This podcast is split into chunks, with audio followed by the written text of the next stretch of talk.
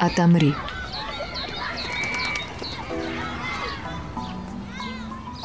Полина переминалась с ноги на ногу. Ей не терпелось домой, а мамы все не было. Одноклассники уже разошлись, прозвенел звонок у второй смены, и девочка осталась стоять на школьном крыльце одна.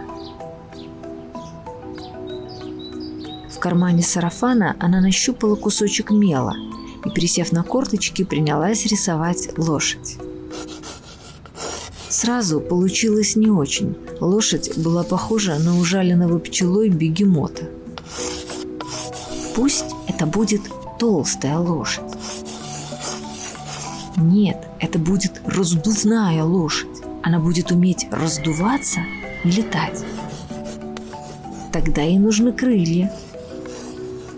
Полина принялась рисовать крылья. Два длинных, широких.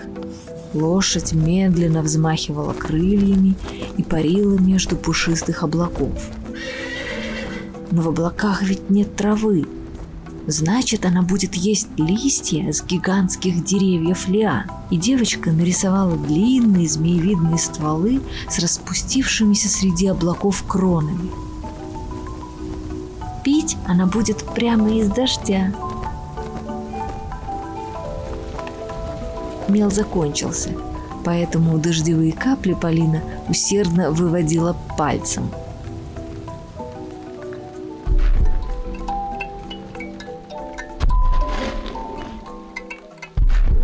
Ты опять вся грязная. Мама, мама, ты стоишь на моей лошади. Она раздувная, смотри. И руки грязные. Вытри. Ну не о юбку же. Мама вынула из сумки салфетку и быстрыми резкими движениями вытерла мел с пальцев девочки. Ай, больно. Не прикидывайся. Пойдем. А лошадь? Но мама уже спустилась со школьного крыльца. Ты домой собираешься или остаешься? Полина быстро спустилась следом и взяла маму за руку. Мам, мам, мама. Что? Нам задали рисовать лошадь. Я сначала хотела рисовать обычную лошадь, но потом она получилась толстой, и я придумала, что она будет раздувной. Нет такого слова. Раздувная, она раздувается и летает. Не тараторь. Ты можешь спокойно разговаривать? Она раздувается и летает. И там есть деревья лианы. Она их ест. И сначала математику сделаешь. Рисование не главное. Не хочу. Когда вырастешь, будешь делать, что хочешь. Не шаркай ногами. Туфли новые. Мам, мам, а как мы ее назовем? Кого назовем? Лошадь. Какую лошадь? Раздувную. Полина надула щеки и засмеялась. Никак не назовем. Таких лошадей не бывает. И хватит кривляться, как маленькая. Полина замолчала. Сейчас они придут домой, и она все равно нарисует эту лошадь, даже если ее не бывает. Полина прыгала по ступенькам вверх, представляя, как раздувная лошадь скачет по облакам. У нее будет синяя грива, зеленый хвост, а крылья желтые. «Полина, смотри под ноги, прекрати!» Мама резко одернула девочку. «Замри ты, наконец! Замри ты, наконец!»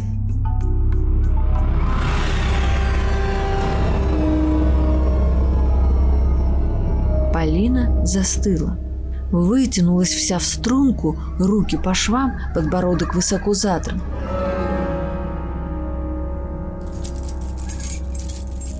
Мама рылась в сумке в поиске ключей, а Полина так и стояла, только бегала глазами влево, вправо.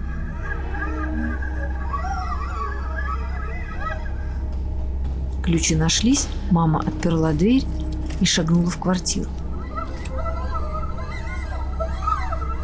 Полина осталась стоять. Она хотела сделать шаг, но не могла пошевелиться. Ее руки и ноги словно окаменели. Тогда мама вернулась, взяла девочку под мышку и внесла внутрь. Вечером Полину посадили за аккуратно сервированный стол. «Смотри, нашу дочь словно подменили. Она такая спокойная, загляденье». «Растет», — ответил папа. Мама поцеловала Полину в щеку, но девочка ничего не почувствовала. Утром ее занесли в школу и усадили за парту. Учительница была в полном восторге. «Ваша дочь такая усидчивая, умничка». Мама улыбалась, все были довольны.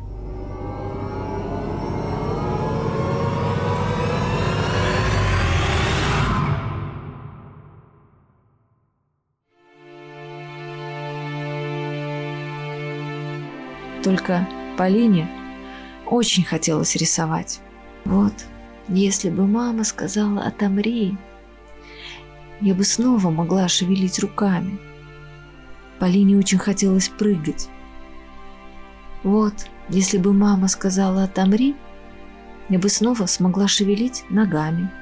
Полине хотелось болтать без умолку. Если бы мама сказала «отомри», Ну, наверное, мама не знала, что нужно сказать.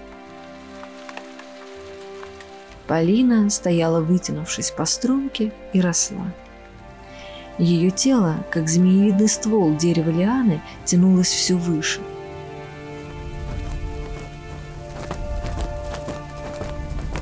Мимо, взмахивая широкими желтыми крыльями, проносились раздувные лошади. Иногда какая-нибудь лошадь могла ущипнуть Полину, приняв ее за гигантское растение. Полина шевелила глазами влево, вправо и размышляла. «Интересно, когда я вырасту, я смогу сама себе сказать «отомри»?» «Когда вырастешь, будешь делать, что хочешь». «Значит, смогу. Только как я пойму, что выросла окончательно?» Где-то за облаками раздалось громкое ржание раздувной лошади.